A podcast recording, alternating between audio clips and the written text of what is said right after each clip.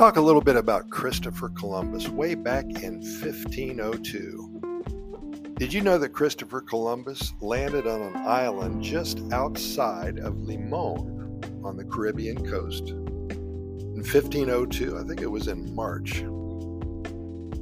This renowned explorer embarked on his fourth and final voyage across the vast Atlantic Ocean, and though the excitement of discovery still coursed through his veins, his journey had not been without trials and tribulations, and as fate would have it, his path led him to a small island, as I said, just offshore from what is now known as Limon, Costa Rica.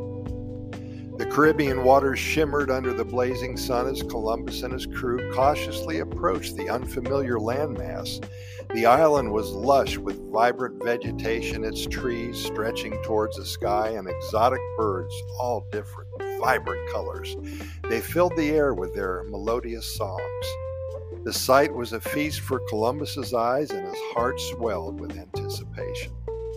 Keep in mind that him and his crew had been on at sea for many, many months, and my gosh, could you imagine finally getting to land?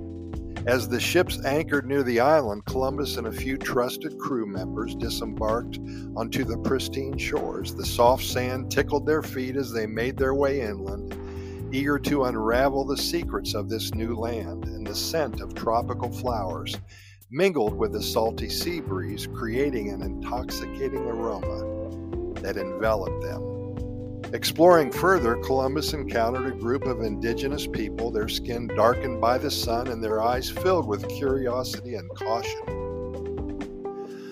Though unable to communicate verbally, Columbus extended a gesture of peace, hoping to establish a friendly connection. The indigenous people reciprocated the gesture, creating a bridge of understanding through shared humanity and with the help of his interpreters, Columbus discovered that the name of the island was Quiribri, which was part of a larger territory known as Costa Rica, meaning rich coast in Spanish. The explorer couldn't contain his excitement. This promised to be a land teeming with untold wonders, treasures, and wealth. Christopher Columbus marveled at the abundance of exotic fruits and plants he encountered on the island, the sight of colorful parrots and other tropical birds fluttering through the dense canopy above added to the enchantment. He documented his discoveries meticulously, aware that he was setting foot on hitherto unexplored territory. And with a sense of adventure in his heart, Columbus decided to venture beyond the island of Quiribri, if you want to Google that, that's Q U I R I B R I. He wanted to explore the surrounding region. Sailing along the coast, he marveled at the verdant landscapes, lush rainforest, and mist covered mountains that stretched as far as the eye could see. The local indigenous tribes guided Columbus and his crew, leading them to hidden waterfalls, natural hot springs, and rivers teeming with fish and exotic wildlife. The explorers were enthralled by the rich biodiversity of Costa Rica, the vibrant tapestry of life that unfolded before their eyes. And as Columbus continued his journey, he stumbled upon a shimmering golden beach that he would later name La Costa Rica. This encounter solidified his belief that he had indeed discovered a land of immeasurable wealth and beauty. Sadly, Columbus's stay in Costa Rica was not without challenges. The unpredictable tropical weather and treacherous waters took a toll on his ships, forcing him to abandon his original plan to establish a permanent settlement. Instead, he set sail once again, continuing his exploration of the New World.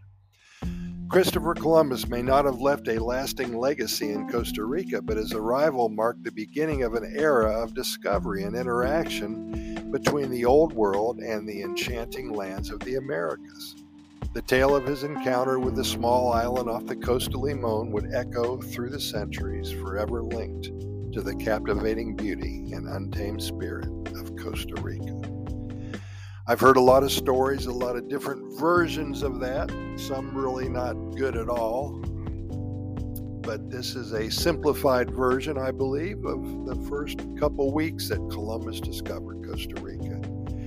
We thank you so much for listening, as we always do after every podcast episode. We're found on all major venues. Our name is Costa Rica Pura Vida Lifestyle Podcast Series. And to date, we have recorded a little bit under 3,900 episodes. We'd also like to invite you to our website at Costa Rica Good News Report. Take a look at that. We have links to our YouTube channel, to our residency website to our 3,800 plus episodes for the podcast and links to our many short stories. Also, in the morning, I get up very early and I share a story with you. It's called Today's Good News Quickie. It's on this website. Scroll down right in the middle, you'll see Today's Good News Quickie, and we have a story there for you every day. And it's good news, and it's a great way to start your day with good news, positive attitude, and a cup of coffee. But for now, we'll leave it at that. Pura thanks for listening. We're going to see you tomorrow.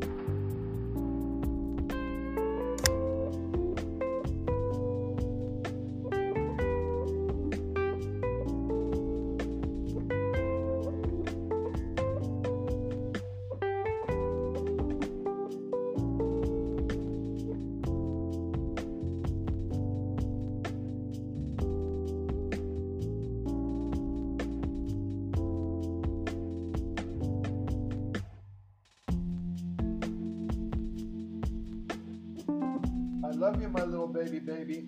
I love you. You're my baby.